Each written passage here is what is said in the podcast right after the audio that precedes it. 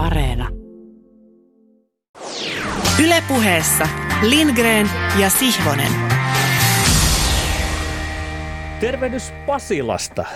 Täältä on alkamassa parahultainen tunti kokeellista urheilupuhetta. Kyllä, sitä itseään. Olemme nostamassa jalakselle koripalloaiheesta lähetystä, jonka on tarkoitus asettua jälleen omalle erityiselle paikalleen muiden lähetysten lomassa. Ja kuitenkin niin, että murjaisemme kuultavaksi shown, joka korkeimmin kuunneltavissa olevin ylävivahteen on taattua jo tutuksi tullutta urheilupuhettamme. Kuulijoiden osa on nautinnollinen. Kuunnelkaa ja humaltukaa. Koru, koripalloiluapa hyvinkin. Tervetuloa mukaan eräs kaikkien aikojen suomalaisista pelaajista Petteri Koponen. Olet palannut pitkältä reissulta kotiin. Miltä alkava syksyinen elämä Helsingissä on tuntunut? No kiitos, kiitos, että pääsin mukaan teidän showhun ja ollut kiva olla koti Suomessa. Että kyllä se ollut mahtava, mahtava nähdä niin kuin vanhoja kavereita koko kesä oikeastaan. Pystyi nähdä perhettä ja, ja vanhoja kavereita ja viettää aikaa. Niin on ollut kyllä kiva, kiva aikaa täällä Suomessa taas. Ja kyllä nyt päädyttiin perheen kanssa siihen, että sitten jäädään, jäädään tänne ja Suomessa on aina hyvä olla. Ja poskistasi päätellen olet edelleen todella kovassa kunnossa, eli treeni on tainnut maittaa. no, kyllä kesä treenattu sille pikkasen ja, ja nyt me aloitettiin Siikassien kanssa nyt viime viikolla niin sanottu pre-season, ja kyllä tässä on, voisi sanoa, joka paikka vähän tällä hetkellä kipeä, että se kuuluu aina nämä ekat viikot, ja, ja aletaan olla sitten pikkuhiljaa kohta pelikunnossa, että ihan kuukausi siihen kuukausi alkaa. Hyvä, kiitos, me palaamme sinuun tuota pikaa. Joskus tuntuu, että olen riskeerannut, altistanut itsen ja pannut peliin enemmän kuin velvollisuus käskee, mutta onpahan elämässä riittävää kouraan tuntuvuutta, kun työnnän, no, työnnän nokkani joka urheiluasiaan. Luultavasti se on häiriö persoonallisuudessani. Ilmeisesti ihana lenseys, ei ole minua varten. Nousen saarnastuoliin ja aloitan uteliaan saarnani. Kyselen kuin lapsi kysymyksiä, joita en ole aikuisten kuullut kyselevän. Oliko se Markku Kanervan huuhkajat pelasi kesän EM-kisoissa yhtä kuin oliko se suomalaisen jalkapalloilun identiteettiä? Pelillinen identiteetti ja enemmänkin. Sen ainoan kerran, kun arvokisoihin pää, päästiin tyyliin. Terve, terve muut eurooppalaiset jalkapallomaat. My name is Coach Kanerva. Me, tämä tässä kentällä on huuhkajat. Tällaisia me olemme. Tähän me uskomme. Tämä on yhtä kuin itseymmärryksemme, yhtä kuin itseluottamuksemme. Ja koteihin viesti. Hyvät suomalaiset jalkapallon ystävät ja fanit, pelaajat, siis muut kuin maajoukkuepelaajat. Hyvät valmentajat, etenkin junioripelaajat, avatkaa TV-vastaanottimenne ja katsokaa mallia. Tämän mitä pian näette on opiksi ja suomalaisen futiksen malliksi. Tällaisia me olemme. Ja sitten, hieman kärjistäen, kolme kertaa 90 minuuttia ja risat sitä matalaa blokkia. Onko se suomalaisen jalkapallon identiteetti? Matala blokki, jossa Teemu Pukki juoksentelee ylhäällä yksin pelit ilman palloa. Vai oliko se turnaussuunnitelma? Jos tuo ei ollut suomalaisen jalkapallon identiteetti, ja sillä olisi kuitenkin voitettu, eikö se olisi ollut tavallaan väärin voitettu? Jos mietin pientä lajia, leijonia. Jos mietin suuria lajeja, susijengiä ja lentopallomaajoukkuettamme, ne ovat arvokisoissaan aina pelanneet omalla peliidentiteetillään. Muistan, kun Raimo Summanen sanoi kerran, että leijonien pelit televisiossa ovat pelikirja palaveri kaikille suomalaisille jääkiekkoilijoille junioreista ammattilaisille. Eikö huuhkajat olisi saanut saman tuloksen, vaikka se olisi pelannut rohkeammin hyökäten? Lohkovaiheeseen jääminen olisi ollut jotenkin kunniallisempaakin siten. Tai mahdollisella kunnianmenetyksellä olisi ollut edes viihdearvoa. Mielestäni huuhkajilla oli kosolti sydämiä voitettavana puolelleen, nyt osa sydämistä jäi valloittamatta. Okei, totta kai Kanerva esikuntinen oli miettinyt tämän jutun todella tarkasti. Uskon, että päätös pelata matalaa blokkia oli hyvin tietoinen. Se oli realismia. Se oli myös turnausmatematiikkaa, pyrkimys livahtaa jatkoon viisain kepulikonstein rikkomalla, ei rakentamalla. Olen muuten paras mies ihmettelemään kyselemään näitä, koska en ymmärrä jalkapalloilusta juuri mitään.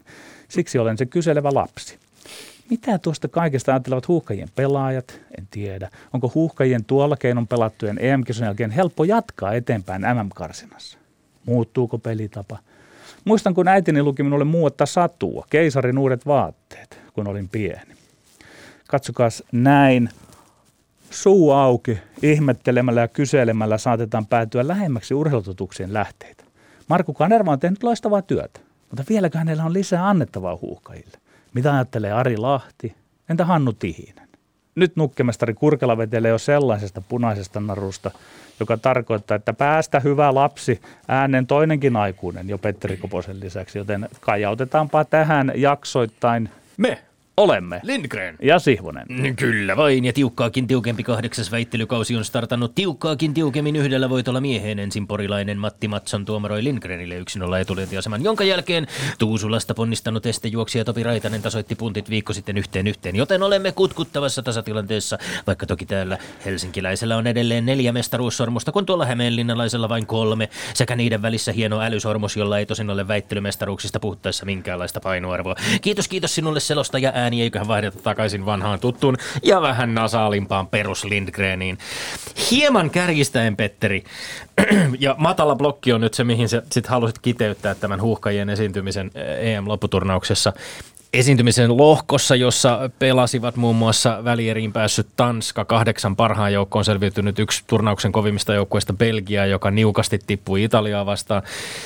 Joo, siis vastustajat olivat äärimmäisen kovia ja varmasti se vaikutti pelisuunnitelmaan. Ja sitten taas toisaalta Venäjää vastaan ehkä Tim Sparvin puuttuminen oli se yksi merkittävimpiä yksittäisiä palasia ja siinä ottelussa varmaan jäi ehkä eniten jossiteltavaa. Ja silti Suomihan oli aika lähellä jopa päästä jatkoon alkulohkosta, joten ehkä sitten jos oltaisiin menty jatkoon, niin täällä olisikin kuultu matalan blokin ylistyslaulu Petteri Sihvoselta. Suomi ylisuoritti EM-lopputurnauksessa ja kovia vastustajia vastaan. Hyvä, että olet kanssani selvästi eri mieltä. Olen vähän eri mieltä. Mutta ne on kovia paikkoja nuo turnaukset ja kovia paikkoja on myöskin nämä väittelyskavat ja väittelyjuonnot, joissa ei tee mieli kauheasti hukata aikaa, kun tietää, että sitä on vielä hyvä tovi jäljellä ja, ja tota, halutaan tietysti päästä jututtamaan korislegenda Koposta. En siis kiusaa pitkään, mutta ohimennen totean, että live-tilanteessa tai sitten tämmöisessä nauhoitetussa editoimattomassa, hyvin livenomaisessa tilanteessa suoriutuminen on aina omanlaisensa haasteensa ja siihen kuuluu omanlaiset paineet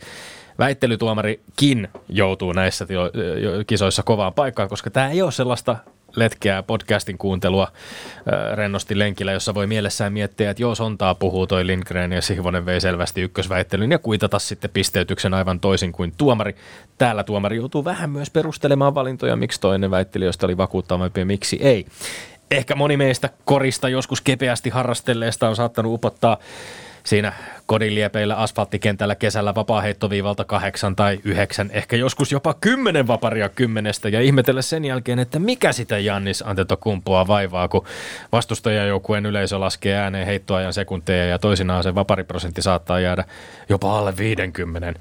Ei tosi jäänyt tämän kesän NBA-finaalien ratkaisuhetkillä, kun yhtäkkiä nämä ivalliseksi tarkoitetut vastustajien kannattajien sekuntien laskemiset katsomasta melkein tuntuivat antavan Jannisille Phoenixissä rytmin ja rauhan keskittyä omaan suoritukseen.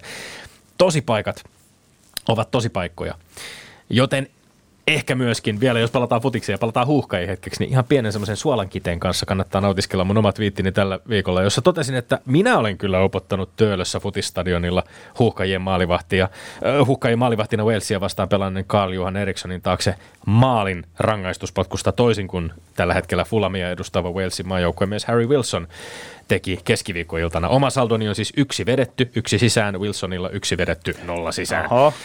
Mutta kenties tämä oma tolpan kautta uponnut sisäsyrjäsijoitus lokakuisena iltana 2015 Veikkausliigamatsin puoliajalla televisioon viihdeohjelman kuvauksissa oli vähän vähäisempi tosi paikka kuin sillä Wilsonilla Olympiastadionilla. Tai kenties Carl Johan Eriksson on sitten mennyt eteenpäin urallaan, onhan hän tätä nykyään.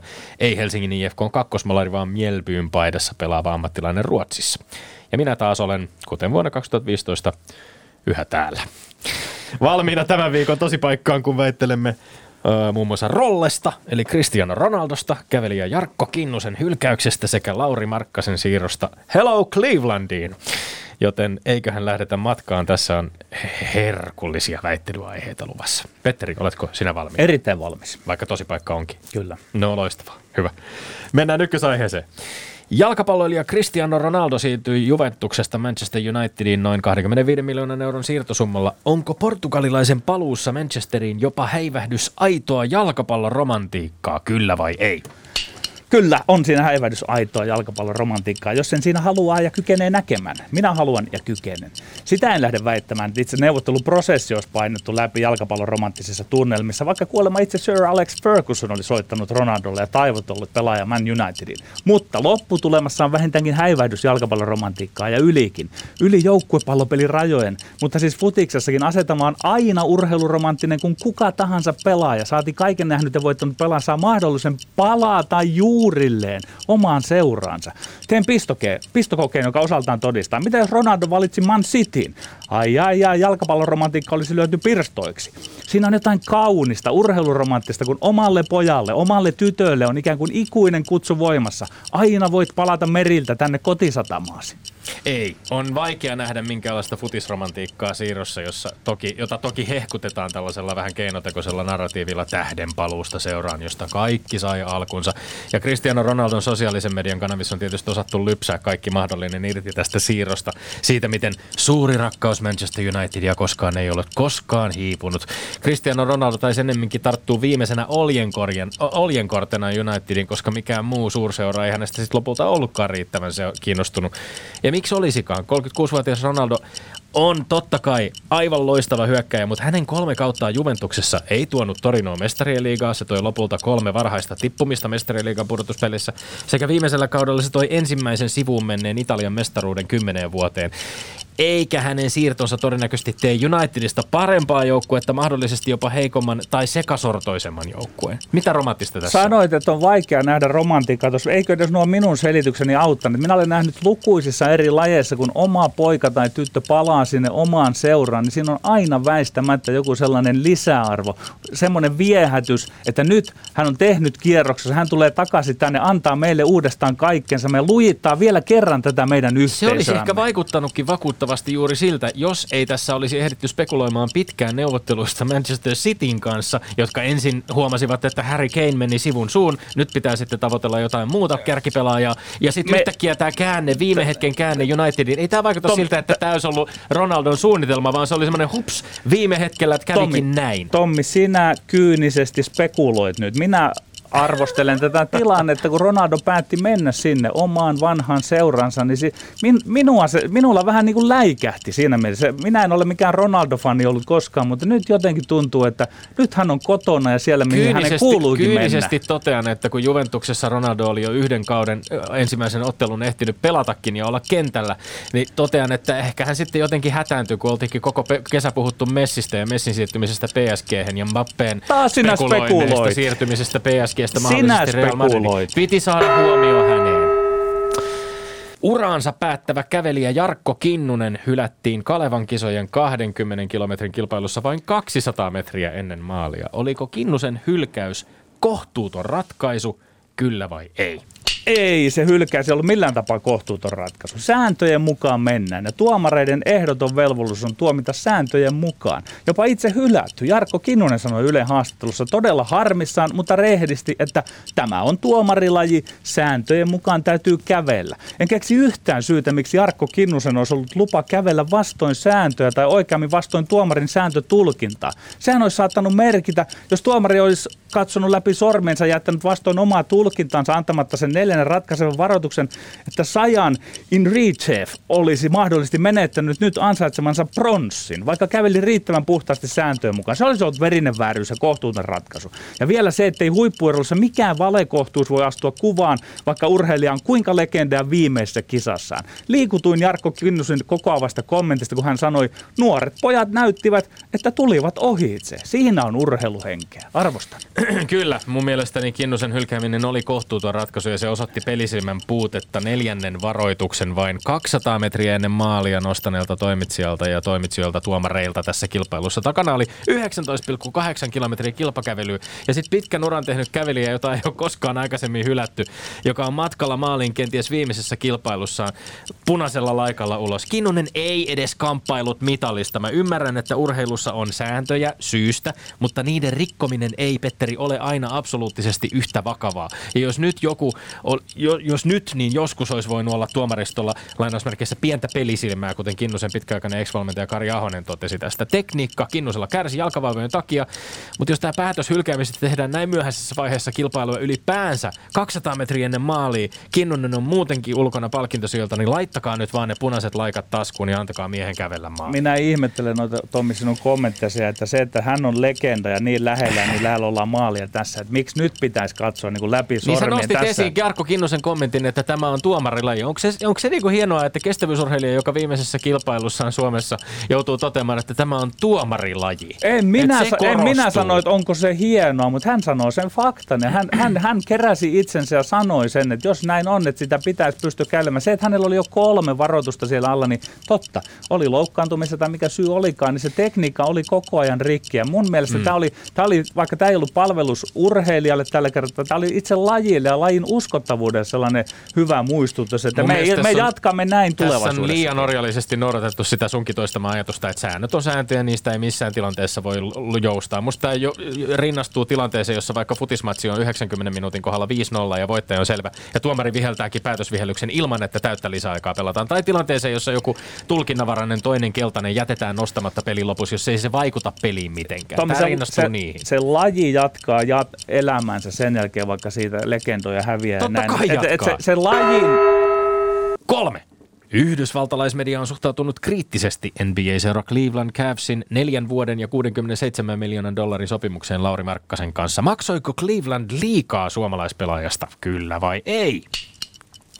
Ei, ei maksa Cleveland liikaa suomalaispelaajasta. Ja puhun nyt Markkasen tilanteesta NBA, en puhu siitä ongelmatiikasta, että onko mitään tolkkua. Ei ole ylipäätään noissa tähtitieteellisissä palkoissa, mutta se on eri keskustelu. Se talouden mekanismi, mikä NBAssa on, se markkina, mikä määrittelee pelaajan palkan tietyn mittaiseen sopimukseen, tietyn tasoiselle ja ikäiselle pelaajalle. Pelaajalle, jolta voidaan perustellisesti odottaa tiettyä suoritusta. Se on 99 kertaa sadasta tarkka kuin sveitsiläinen kello NBAssä. Harvakseltaan tuo markkina puntari erehtyy. Tässä Markkasen tapauksessa vaikuttaa sekin, että heikko se, seura Cleveland rakentaa parempaa tulevaisuutta, jossa se uskoo Markkasen olevan tärkeä palanen. Se kustantaa Markkasen tasoisesta ja ikäisestä pelaajasta neljästä vuodesta yleensä 70 miljoonaa dollaria. Markkanen saa nyt 67 miljoonaa.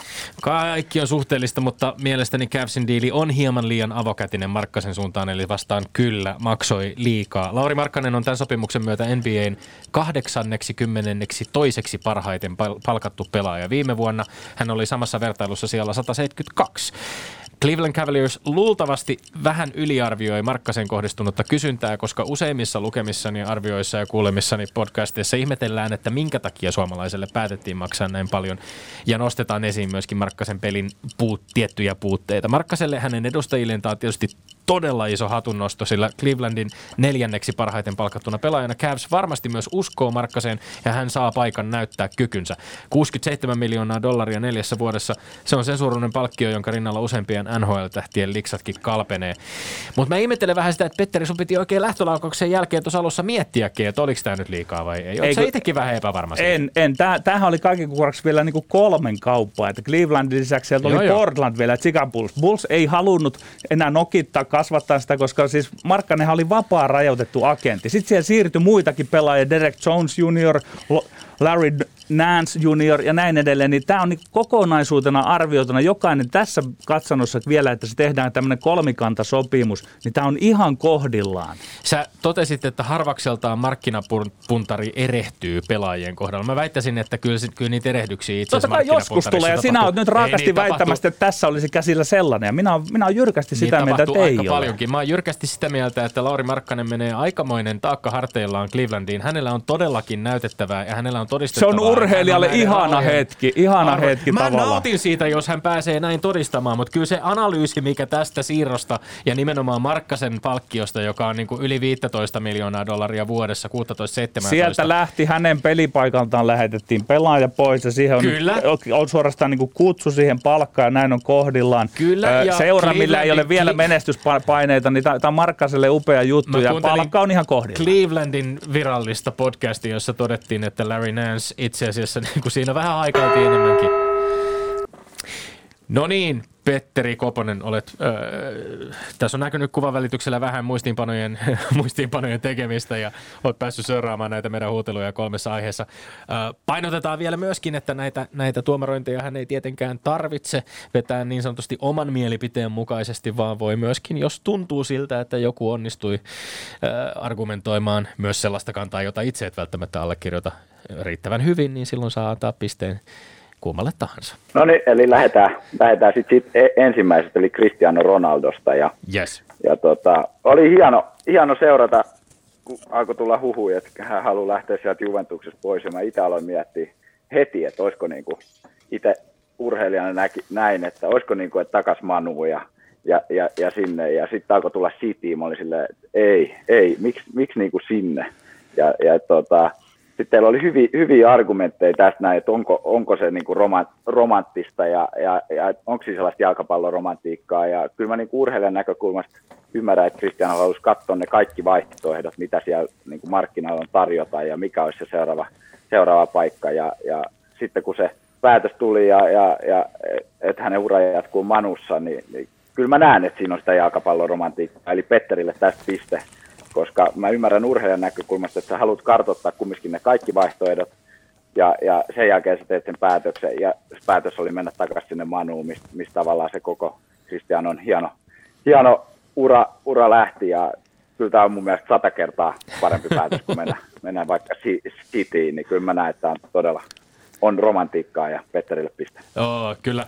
Hyväksyn tämän jalkapalloromantikkona itse tietenkin myöskin. Mä jotenkin itse, ehkä, ehkä sitä semmoista niin kuin, vähän semmoista hämmentämistä ja disruptiota, jos, jos jotenkin ajattelee, niin, niin tavallaan sitten taas toisaalta musta tuntuu, että se tarina rakennetaan aina sitten siihen päälle sen jälkeen, kun ollaan nähty, mitä tapahtuu. Että jos olisikin tapahtunut niin, että Manchester City kenties jopa vähän Pep Guardiolan tahtoa vastaan, koska tuntuu jotenkin tuntuu mahdottomalta yhdistelmältä nähdä Pep Guardiola valmentamassa Cristiano Ronaldoa. Että hän, on niin kuin se, hän on siellä ollut Barcelonassa Messin kanssa ja hän on te, rakentanut nimenomaan sen kollektiivisen pelitavan, jossa ei välttämättä tämän tyyppistä pelaajaa edes tarvita niin sitten olisikin ollut se yhdistelmä. Niin siinä, siinä, ja tietysti vielä sitten niin United fanien varmasti viha, joka olisi kohdistunut Ronaldoon kahta kauheampana, jos olisikin mennyt sinne kilpakumppaniin seuraan. Siitä tekee meille sanoa, että saatat Tomi olla oikeassa siinä, että onko Ronaldosta pelillistä hyötyä. Ja tekee meille vähän Petteri Koposelta kysyä että onko koripallosta semmoisia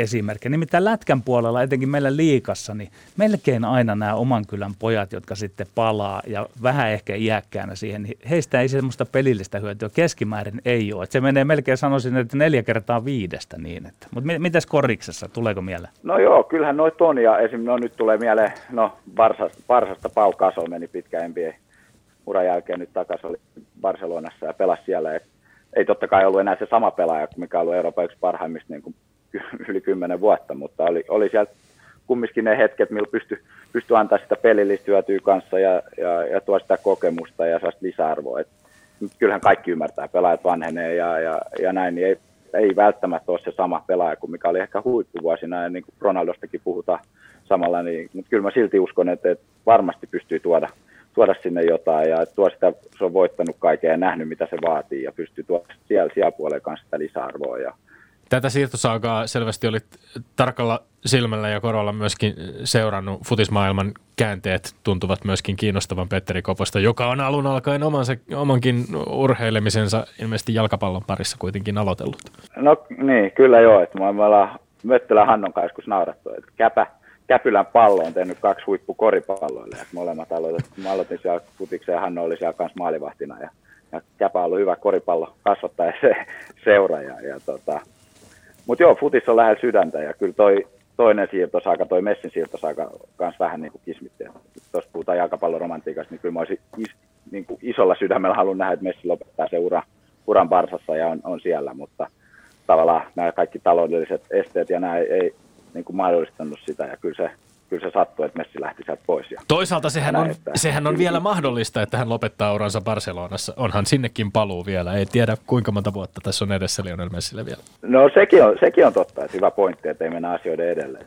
No, uransa päättelevä kilpakävelijä oli meillä. Mennäänkö tähän kakkosaiheeseen vai mennäänkö kolmosaiheeseen tässä vaiheessa? Miten päin haluat, että käsitellään nämä kaksi, kaksi seuraavaa? Öö, mennään kakkoseva. Yes. Kakkosaihe.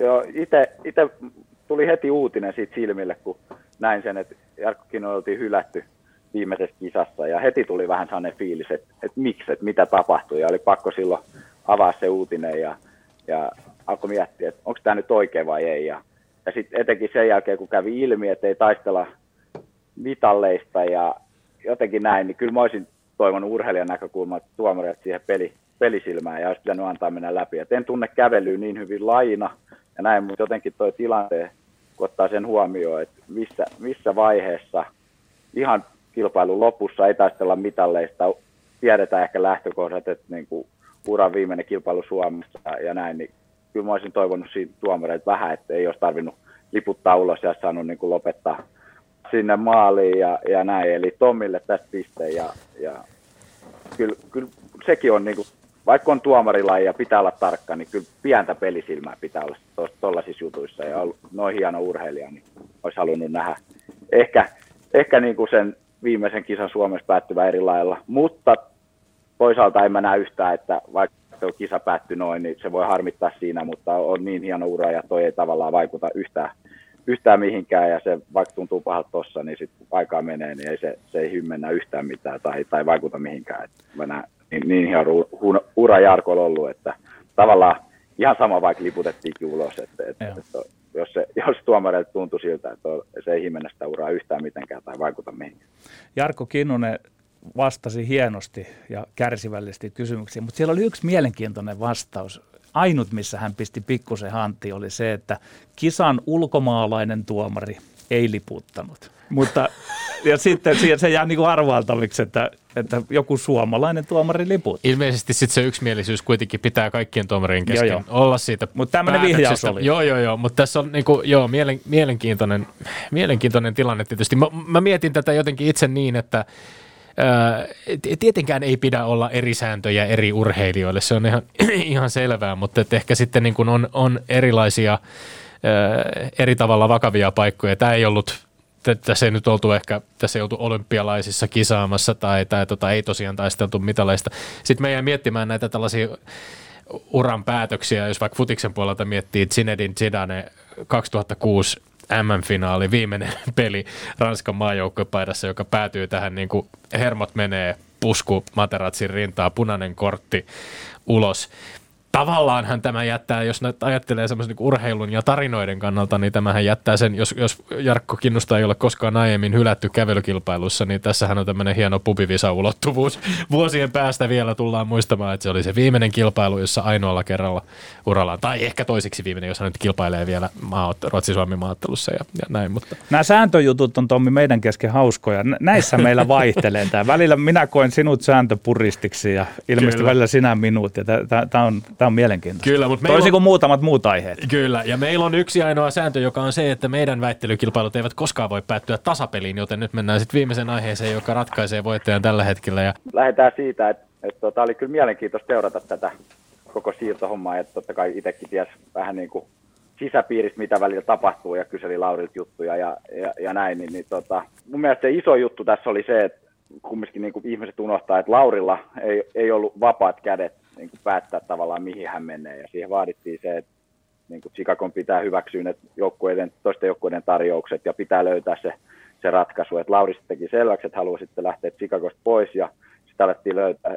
eri seurojen välillä niitä treidejä ja ratkaisuja, että mi, mi, mitä olisi mahdollista ja minkä, millaisen tarjouksen Chicago hyväksyy, että Lauri pääsee lähteä ja, ja sen jälkeen oli ne omat, omat sopimusneuvottelut siihen päälle ja, ja näin, että oli kyllä mielenkiintoista ja kyllä niin kuin mä näen tämän Laurin tässä isona niin kuin voittajana, että sai sellaisen, sellaisen lapun, millä pystyy turvaa koko loppuelämän ja suvun ja, ja kaikki. Ja pääsi joukkueeseen, missä todennäköisesti on iso, iso rooli niin kuin tulossa ja pystyy osoittaa, osoittaa että itsekin seurasin paljon Chicago Bullsin välillä, että tuntui pahalta katsoa, kun Lauri laitettiin kulmaa ja, ja odottiin siellä, siellä palloa ja se ei ole aina helppo päästä siihen omaan voisi sanoa flow ja ottaa niitä ratkaisuja, joissa saat tosi vähän niitä kosketuksia. Nyt mä toivon, että, että Clevelandista Lauri saa isomman roolin ja pääsee tekemään niitä juttuja, missä hän osaa ja, ja näyttää koko, koko NBAlle, kuinka hyvä pelaaja, pelaaja Lauri on. Ja itse tiedän, niin kuin, mihin, mihin Lauri pystyy. Ja siellä on paljon huonompiakin pelaajia, mistä on maksettu niin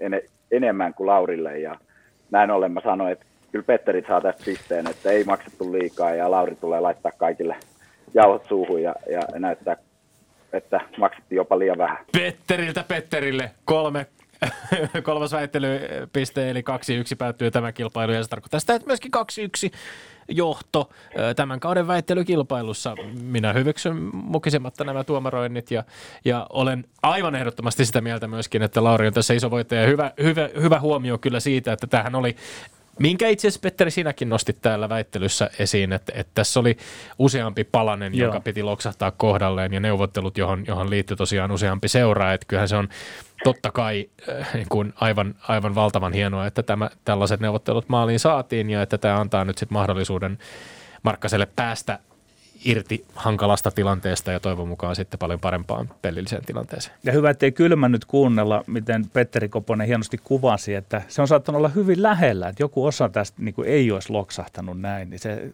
oli jännä kuulla tuota, että mikä se prosessi on siellä taustalla ollut. Kiitokset Petteri Koponen näistä tuomariarvioista. Me menemme eteenpäin. Lindgren ja Sihvonen. Vieraanamme on siis 33-vuotias Petteri Koponen, jonka pelaajaprofiileissa pelipaikan kohdalla lukee pelintekijä kautta heittävä takamies, point guard, shooting guard, vähän vaihtelevasti ehkä joukkueen mukaan ollut uran aikana. Takana on 13-vuotinen ura ulkomailla sen jälkeen, kun 16-vuotiaana olit noussut ensin Espoon Hongan kokoonpanoon ja voittanut muun muassa kaksi Suomen mestaruutta. Ja ura on vienyt Italian Bolognaan, Venäjän Himkiin, Espanjan Barcelonaan, Saksan Bayern Müncheniin, Italian Reggiaan ja nyt lopulta sitten Helsinkiin takaisin Suomeen Seagullsiin, jossa on käynnistymässä se kuuluisa One More Year. Suomalaisessa mediassa kerrottiin loppukesästä jonkinlaisena uutisena, että edessä on myöskin luultavasti uran viimeinen kausi. Mä kuuntelin tuossa tällä viikolla jo viime keväänä tehtyä The In and Out podcastia, jossa olit vieraana ja totesit siinä myöskin aika suoraan, että aikomuksena ja, ja toiveenasi on pelata vielä yksi vuosi ja päättää sitten ura EM-kisoihin syksyllä 2022. Miten tähän tällaisen ratkaisun, jonka olet nyt ihan julkisestikin lausunut, lausunut ulospäin, niin, niin olet Petteri Koponen päätynyt? No kyllä kaikki iso syy on niin kuin toi kropan, voisi sanoa kunto, että alkaa olla vähän kaiken näköistä ja, ja ainakin viime vuodet tuntunut siltä, että, että kyllä tästä ollaan otettu aika paljon irti tästä kropasta ja itse tuntee, että ei ole enää joka päivä niin herkkuu, kun metallille ja sattuu vähän joka paikkaan ja, ja se pelaaminen menee vaikeammaksi ja, ja ei sitten pysty samalla enää nauttimaan nauttii ja, ja näin, että se on niin kuin se isoin syy. Ja kyllä mä sitten tein päätöksen tuossa, kun kesällä mietittiin perheen kanssa, että mitä, mitä tehdään, että, että olisiko nyt aika tulla tänne ja, ja päättää ura täällä ja sitten ne EM-kisat vielä, että koittaa taistella, taistella sen ja, ja kumminkin että usko, että pystyy vielä, vielä auttaa pelillisesti sitten Seagalsiin ja toivottavasti pystyttäisiin ottaa se ensimmäinen mestaruuskin seuralle ja, ja siinä niin kuin ajattelin, että se voisi olla sellainen mikä, mikä itse, itse vielä motivoi, motivoisi ja sitten ne EM-kisat olisi jotenkin hieno kruunu sille uralle. Ja... No mitä se joku muu voisi olla sitten sen jälkeen, kun jos, jos ajatellaan, että pelaat nyt jäähyväisvuotta, se kiinnostaako valmentaminen vai jättäydytkö kokonaan koripalvelusta sitten pois? No en varmasti jättänyt pois. Et voi olla, että kyllä mä otan ehkä vuoden, kaksi. En tiedä. Ei, ei ole niin selvä vastaus ihan easy ja, ja koitan tavallaan, että tulee sellainen tylsä fiilis ehkä ja saa niin kuin nollattua sen, että kyllä nyt on ollut niin, niin haipakkaa nämä, nämä viimeiset vuodet ja ollaan oltu maailmalla ja se on ollut sitä joka päivä ajertamista ja, ja, ja, tekemistä ja se on vaatinut itseltä paljon ja perheeltä paljon, että sitten antaisi ehkä hetki aikaa perheelle ja pojille ja, ja sit odottaa, että tulee se tylsä fiilis. Mutta kyllä valmentaminen kiinnostaa, ja, mutta ihan varmasti haluaa olla koriksen kanssa tekemisessä sitten tulevaisuudessa. Urheilijan keho on urheilijan työväline ja, ja se on varmaan niin kuin henkisestikin kun sitten jossain vaiheessa huomaa, että, että just alkaa, alkaa olla kaikenlaista kremppaa, että ei ehkä välttämättä enää pysty pelaamaan sellaisella tasolla kuin haluaisi pelata, niin se voi olla henkisestikin vähän raskas, äh, raskasta niin kuin hu- hu- huomata ja, ja tunnustaa se, se tosiasia. Onko se luopumisprosessi tavallaan ö, ollut jo pitkään käynnissä? Pitääkö siihen jollain tavalla, niin kuin, onko, siihen uran aikana ehtinyt varautua, että, että mitä sitten kun, kun tajuaa, että nyt pitää pikkuhiljaa alkaa päästä irti? No kyllä sitä itse on niin kuin miettinyt jo pitkään päässä ja ta, ta, tavallaan tajunnut ne realiteetit ja ei pysty enää tehdä ihan samoja juttuja kuin pystyi nuorempana ja niin kuin mä sanoin sitten, kun välillä kun lähtee aamulla hallille, niin mennä päästä sängystä ylös ja, ja on niitä päiviä. Sitten on päiviä, kun tuntuu hyvältä ja on, on kiva tehdä ja pystyy nauttimaan siitä lajista vielä täysin, täysin rinnoin, mutta sitten kun niitä alkaa olla enemmän niitä päiviä, että, että se on tosi vaikeaa ja, ja näin, niin siinä, siinä vaiheessa alkoi itse niin miettiä, että joo, et, ei, tässä, ei tässä enää kauaa pysty, pysty antaa tälle vaikka niin kuin, sitä treenaamista ja, ja pelaamista, mutta sitten se nautinto siitä, kun ne kivut, kivut välillä tulee, tulee niin kuin siinä päivittäisessä tekemistä sellaisiksi, että ei siitä pysty enää nauttimaan. Katsotaan. Mitä, mä sanoin, niin kuin, että en mä ikin sano sata koska jos jotain oppinut niin kuin tässä elämässä ja uran varrella, niin ei ikin voi tietää mitään varmaksi, mutta katsotaan, miten tämä vuosi, vuosi menee ja ne, ne kisat ja näin, mutta kyllä niin kuin 99 prosenttia niin tämä tulee olemaan mun viimeinen vuosi ja, ja koittaa siitä nyt nauttia ja, ja pelata, pelata ja, ja, ja pitää kiva, kivaa ja, ja sitten päättää urat sinne, uran sinne EM-kisoihin ja, ja, ja näin. Se on itsellä ainakin sana tällainen lääni tähän niin sanotusti. Kerroit valmistavien pelien alkaneen jo, preseason pelien alkaneen ja, ja nyt, nyt tosiaan sinunkin näistä, näistä tota, pikkuhiljaa käynnistyneistä luopumisesta huolimatta, niin olet varmasti täysillä mukana ja haluat tosiaan olla jeesaamassa. Viime vuonnakin aika lähelle pääs, päässyttä Helsinki Seagalsia, joka sitten kuitenkin taipui mestariksi nousseelle Salon Vilppaalle viime vuoden Korisliigan playoffeissa, mutta, mutta miten tämä joukkue tällä hetkellä ja, ja sun rooli siinä näyttäytyy? Varmaan kuitenkin se, siitä jonkinlaista käsitystä olet jo ehtinyt, ehtinyt saada. Siellä on tietysti tuttuja maajoukkueistakin tuttuja pelureita sun, sun kanssa samassa joukkueessa, mutta tota, millainen on, on Seagalsin joukkue sinun silmin tälle tulevalle kaudelle? Kokenut joukkue ja paljon taitoa ja kokemusta ja, ja näin sitten. Totta kai korisliigassa aina määrittää se, että millaiset miten vahvistukset osuu, että meillä jenkit ei ole vielä ei ole tullut Suomeen ja tulisiko nyt lauantaina eka jätkä ja sitten ensi viikolla pari muuta. Ja aluksi lähdetään kolme, kolme vahvistuksella ja, ja näin, mutta meillä on hyvä, hyvä porukka kasassa ja tunnetaan toisemme pitkältä ajat, niin kuin siellä on minä ja Sean ja Tuukka ja Timi Heinosenkin on tuntenut, tuntenut pitkään ja, ja Lassi Nikkarinen oli nyt meidän, meidän maajoukkueessa tänä kesänä ja meillä on hyvä, hyvä porukka sitten siellä nuoria kanssa siellä takana tulossa ja mä uskon, että meillä tulee olla hyvä kausi, mutta se on aina niin pienestä kiinni, että, että, että miten vahvistukset ja saadaan se homma klikkaamaan ja näin, mutta kyllä mä uskon, että me pystytään keväällä taistelemaan, taistelemaan Panterista ja se on kyllä meidän tavoite.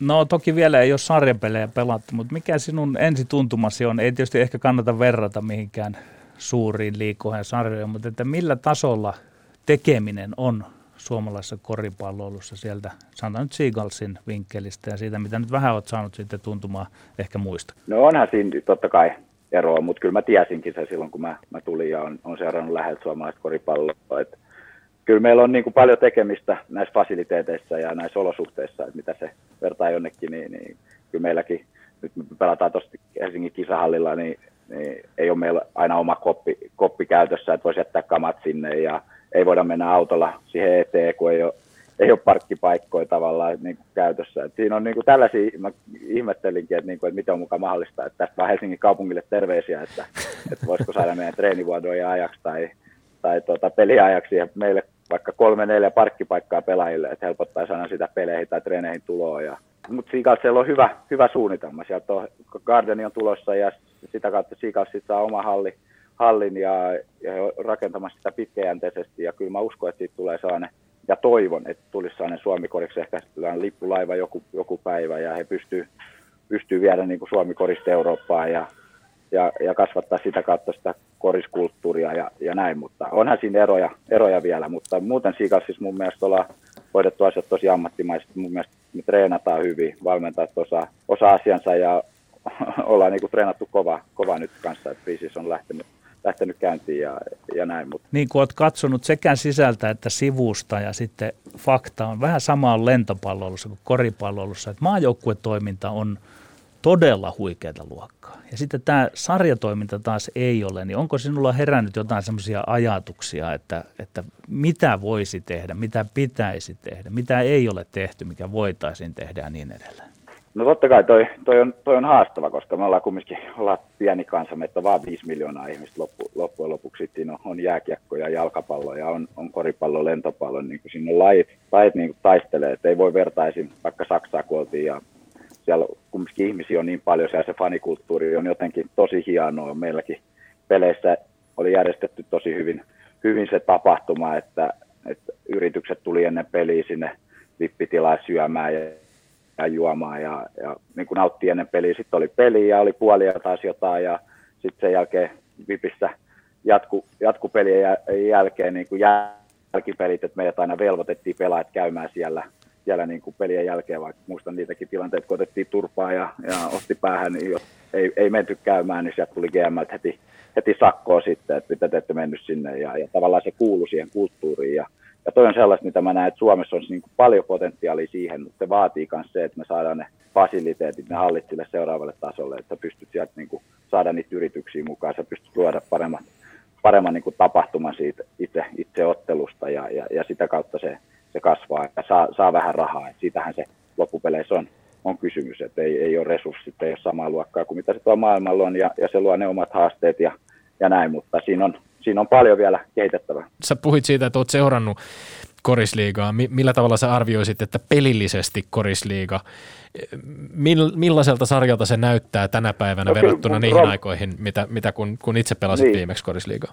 Ei, mielestäni korisliigassa pelataan, pelataan hyvää korista ja mitä mä oon seurannut, niin etenkin se pelinen puoli, niin kuin sä sanoit, niin on hyvä, hyvällä tasolla, että meillä on, meillä on kumminkin tarpeeksi hyviä, hyviä pelaajia. Ehkä mä näkisin vielä, että, että jotenkin, että se suomalaiset pelaajat pääsisi isompaa, isompaa rooliin, ja, ja tota, mutta siinäkin on haaste. Sitten meillä on nykyään HB, HBA, jossa on niin parhaat nuoret pelaajat menee sinne, ja, ja sitä kautta on lähtenyt jenkkeihin, ja miten sitten nuoret pelaajat ehkä pelaa enää niin paljon korisliikaa, että on niin ollut erilaisia polkuja ja, ja näin, mutta se tuote on mun mielestä tavallaan pelisesti kunnossa. Totta kai ei, ei jengeillä ole rahaa niin paljon, se on selvää, ei saada niitä parhaimpia pelaajia ja jenkkejä, joudutaan ottaa ehkä niin kuin nuorempia pelaajia suoraan yliopistossa, missä on aina riskit, mutta siinä mun mielestä seurat ja valmentajat on tehnyt tosi hyvää, hyvää työtä ja löytänyt oikeat hyvin jätki, jotka sitten muut nähnyt, niin kuin, että Suomesta on mennyt pitkälle ja tehnyt hienot urat. Ja, ja niin kuin, täällä, täällä, pelataan hyvää korista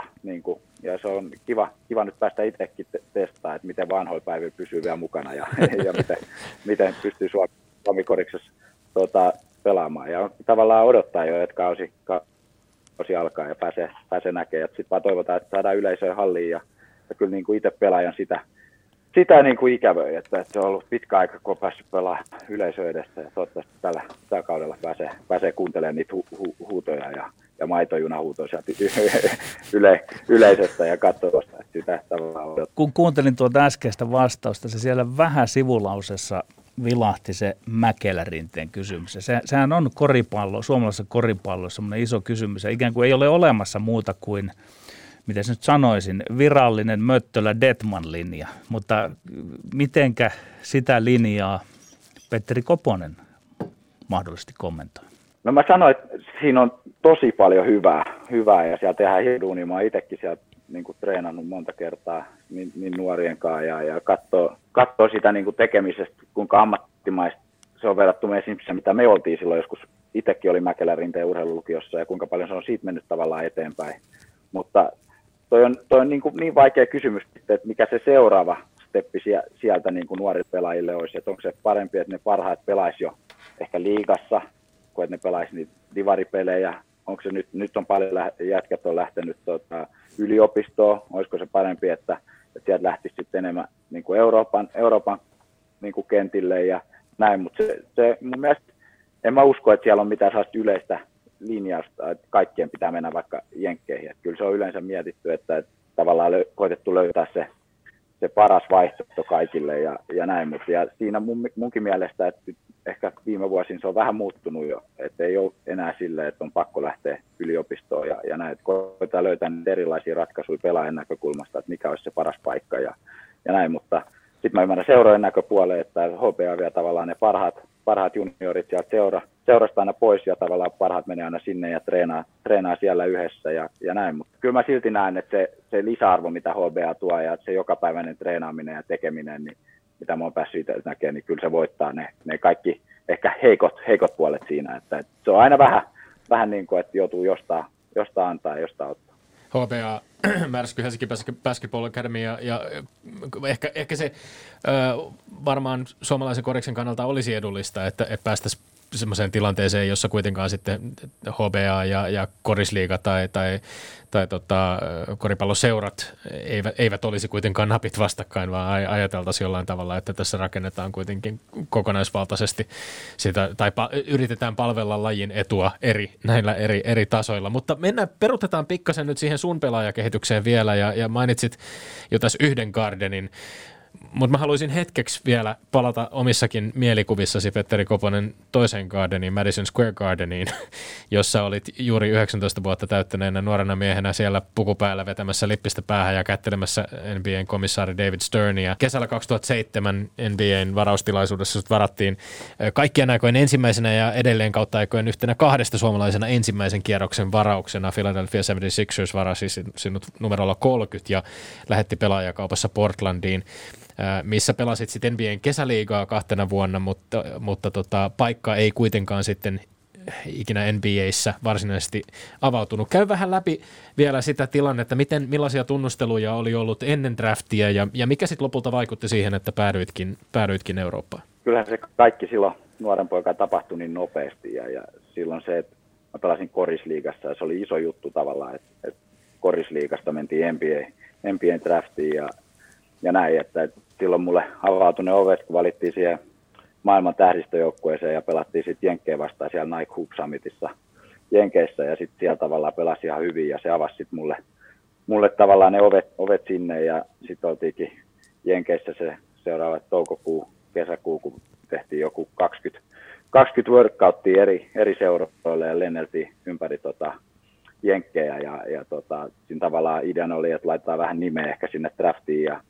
siinä oli sellainenkin hauska, hauska tarina, että syy miksi mä, mä jäin draftiin silloin oli, että Boston Celtics oli lupautunut mut silloin ottaa. Tokan kierroksen alussa, mä muistan oliko se 30 eka vai 30 toka pikki, ja ne oli lupautunut mut niin kuin ottaa, ottaa ja niin kuin sanonut, että me halutaan sut tänne joukkueeseen ja tuu tänne kehittymään. Ja, ja näin todettiin, että okei, me jäädään, jäädään sitten draftiin ja, ja, ja näin, ja, mutta sitten Portland oli, ottikin mut sitten tota, kierroksen viimeisen pitkin oli treidannut ja otti mut sinne ja, ja tota, heillä, heillä, ei ollutkaan sitten mulle käyttö, siellä oli takakenttä aika täynnä ja silloin juteltiin niin kuin kesäaikan, niin kuin, että, että, mitkä ne vaihtoehdot on ja, ja he sanoivat, että okei, okay, että heidän mielestä on parempi, että jäät Eurooppaa keittyä, että täällä sä pelaisit enemmän ehkä niin kuin G- tai D-liigassa oli silloin, siihen aikaan oli se D-liiga ja, ja, ja näin. Ja sitten todettiin, että ei, se, se ei ole se vaihtoehto, mitä mä haluan. Ja sitten mä jäin honkaan vielä.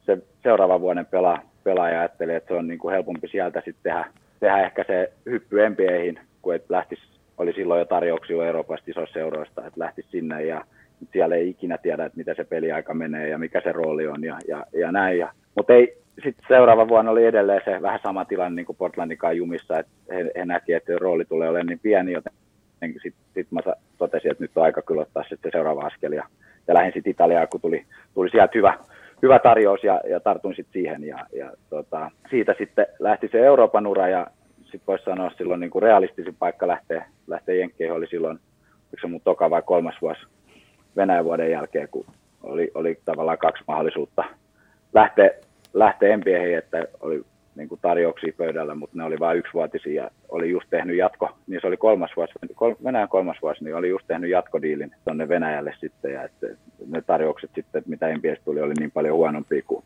mikä oli sitten Euroopassa tilanne, niin sitten päätin, päätin kylmäviileästi sanoa, että ei, ei ole mun aika, aika lähteä tuolla tuolla jutulla, että oli pelannut itsensä niin hyvää asemaa Euroopassa, että ei tavallaan kokenut, että olisi parempi vaihtoehto lähteä siinä vaiheessa sitten sinne ja, ja, ja sen jälkeen ei oikeastaan tullut enää sitten sellaista uut, uut mahdollisuus lähteä ja että se kortti jäi sitten katsomatta. Että kyllä sitä joskus jälkikäteen miettinyt, että olisiko silloin ihan nuoren poikan pitänyt, pitänyt mennä kattoon ja, ja näin miten pärjää tai tälle jälkikäteen, että yleensä kun aina tehnyt uran jatkon kannalta jonkun päätöksen, niin en mä sitä jälkikäteen ole enää, enää hirveästi niin kuin miettinyt, että sitten on menty vain eteenpäin sen päätöksen kanssa.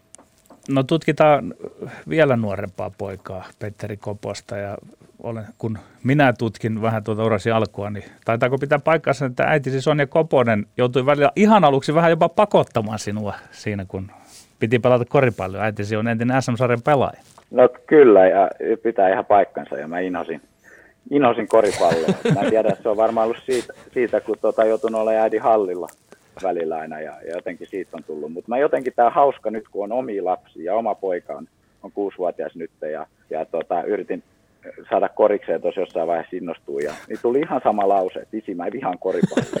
että mä en niinku, että onko se niinku samalla lailla, että hän yhdistää se jotenkin siihen, että isi on ollut poissa tai on ollut halleilla välillä joutunut katsoa, katsoa kun isi pelaa tai jotenkin. Ja nyt Fudis on tavallaan siellä vahvasta ja pelaa, pelaa jalkapalloa, mutta korissa on niinku sellainen, että ei voisi vähempää kiinnostaa. Niin tavallaan ihan sellainen paha, paha juttu, mutta katsotaan, jos sekin vaihtuu sitten samalla kuin miten mulla käy.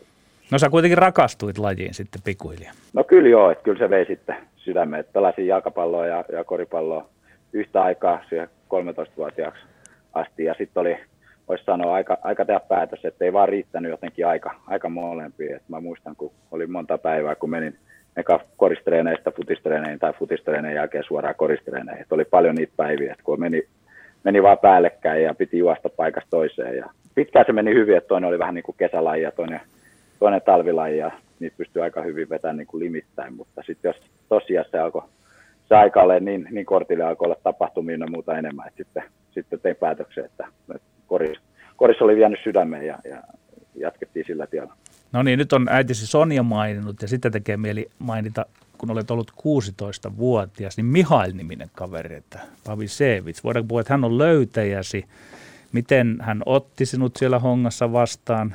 miten hän alkoi koulia sinusta oralla olevasta tulevasta tähdestä. Hänen täytyi nähdä se. Millainen koulu se oli ja mikä merkitys oli Pavi Sevitsille? No kyllä Pajolla tota, oli ihan korvaamaton merkitys, että en mä olisi, olisi tässä niin kuin ilman, ilman häntä. Että se, hän niin kuin otti mut vähän niin kuin siipien suojaa. Että näki jo silloin 16-vuotiaana.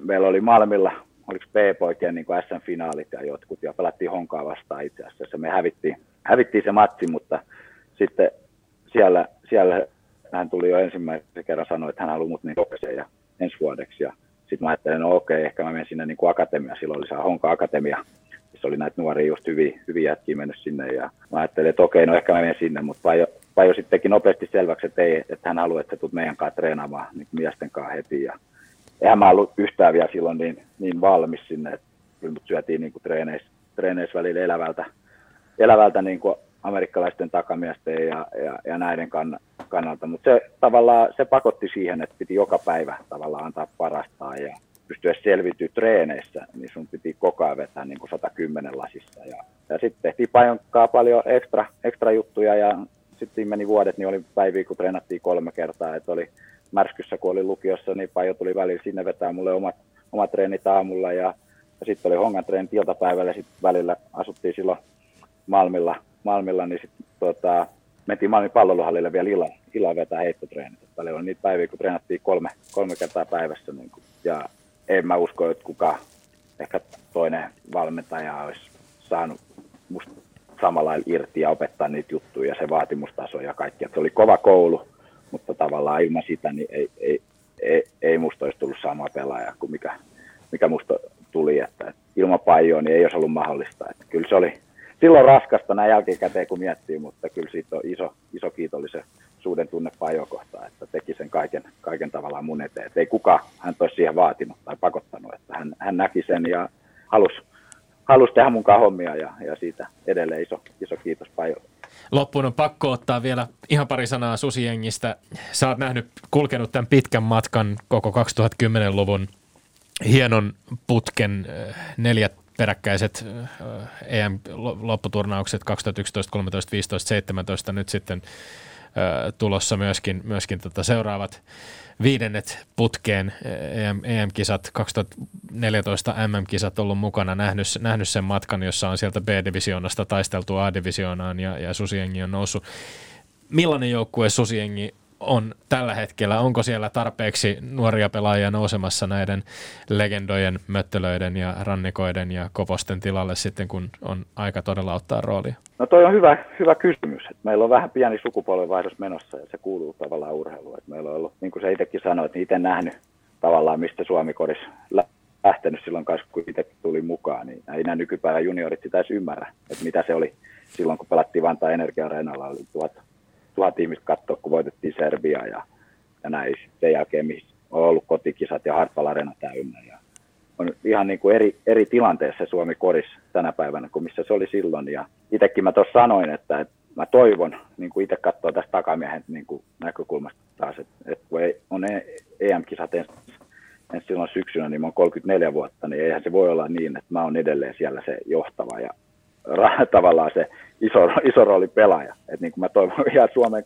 Suomen koripallonkin kannalta, että sieltä on pakko tulla uusia jätkiä, jotka ottaa niitä askeleita eteenpäin ja, ja ottaa sen vastuuta, vastuun siitä pelaamisesta. Et se on kumminkin koripallossa se, se pointin paikka, se takamiehen paikka, se on tärkeä, tärkeä niin kuin rooli ja, ja se pitää, jonkun pitää täyttää ne sa, saappaat ja sieltä on tulos hyviä jätkiä, mutta kuka, kuka sen ottaa, niin mä itsekin niin innolla seuraan, että, että kuka, sen, kuka sen tontin niin sanotusti sieltä sit ottaa, että, että se on tavallaan jännä, jännä seurata. Ja sieltä on tulos paljon hyviä pelaajia ja, näin, mutta siellä on sukupolven vaihdos vähän niin kuin käynnissä. Ja voi olla, että, että noi, toi seuraavat EM-kisat, niin siitä aika, aika moni muu, muukin meistä ehkä vähän vanhemmista ja tuosta maajoukkue jutusta pois ja, ja on aika tavallaan sen seuraavan sukupolven astuu esiin. Ja, ja sitä ja itsekin mielenkiinnolla seuraamaan, että mitkä, kuka tulee olemaan se seuraava niin kuin taka, takamies siellä sitten. Että siellä on paljon hyviä, hyviä tulossa, että tulee olemaan hyvä, hyvä terve kilpailu siitä.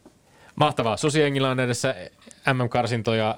Kovia lohkovastuksia on arvottu syksyllä 2022 tosiaan EM-lopputurnaus. Ja lokakuun alussa käynnistyy Korisliiga Helsinki Seagalsin riveissä. Nähdään silloin myöskin Petteri Koponen. Mahtavaa Petteri, että olet takaisin Suomessa ja mahtavaa, että saatiin sut tänään vieraksi. Ei, kiitos. Kiitos sain tulla ja, ja toivotaan, että ihmiset pääsee hallille ja katsoo pelejä ja, ja kannustamaan. Että tulee, tulee olla hieno korisliigakausi, että siellä on kovin joukko, että on Salo, Kauhajoki, me ja Joensuu ja, ja sit muitakin vielä, mutta tulee ole, tulee ole kyllä kova, kova korisliigakausi tänä vuonna. Loistavaa. Kiitos Petteri. Ja sitten Tommi Lindgrenin mainekkaat urheiluterveiset. Amanda Kotaja lähetetään ne sinne Tokioon, otti hopeaa ja niukasti jäi kullasta Tokion paralympialaisessa T54-luokan 100 metrin ratakelauksessa. Toki myöskin Leo-Pekka Tähdelle. Molemmat ovat käyneet Lindgrenin ja, Lindgrenin ja Sihvosen vieraana. Voitte käydä arkistoista kuuntelemassa niitä lähetyksiä. Ensi viikolla jatketaan taas. Pysykää tyylikkäinä ja pysykää terveinä. Voidetta rakoon ja ruuvi kiinni. Ylepuheessa Lindgren ja Sihvonen.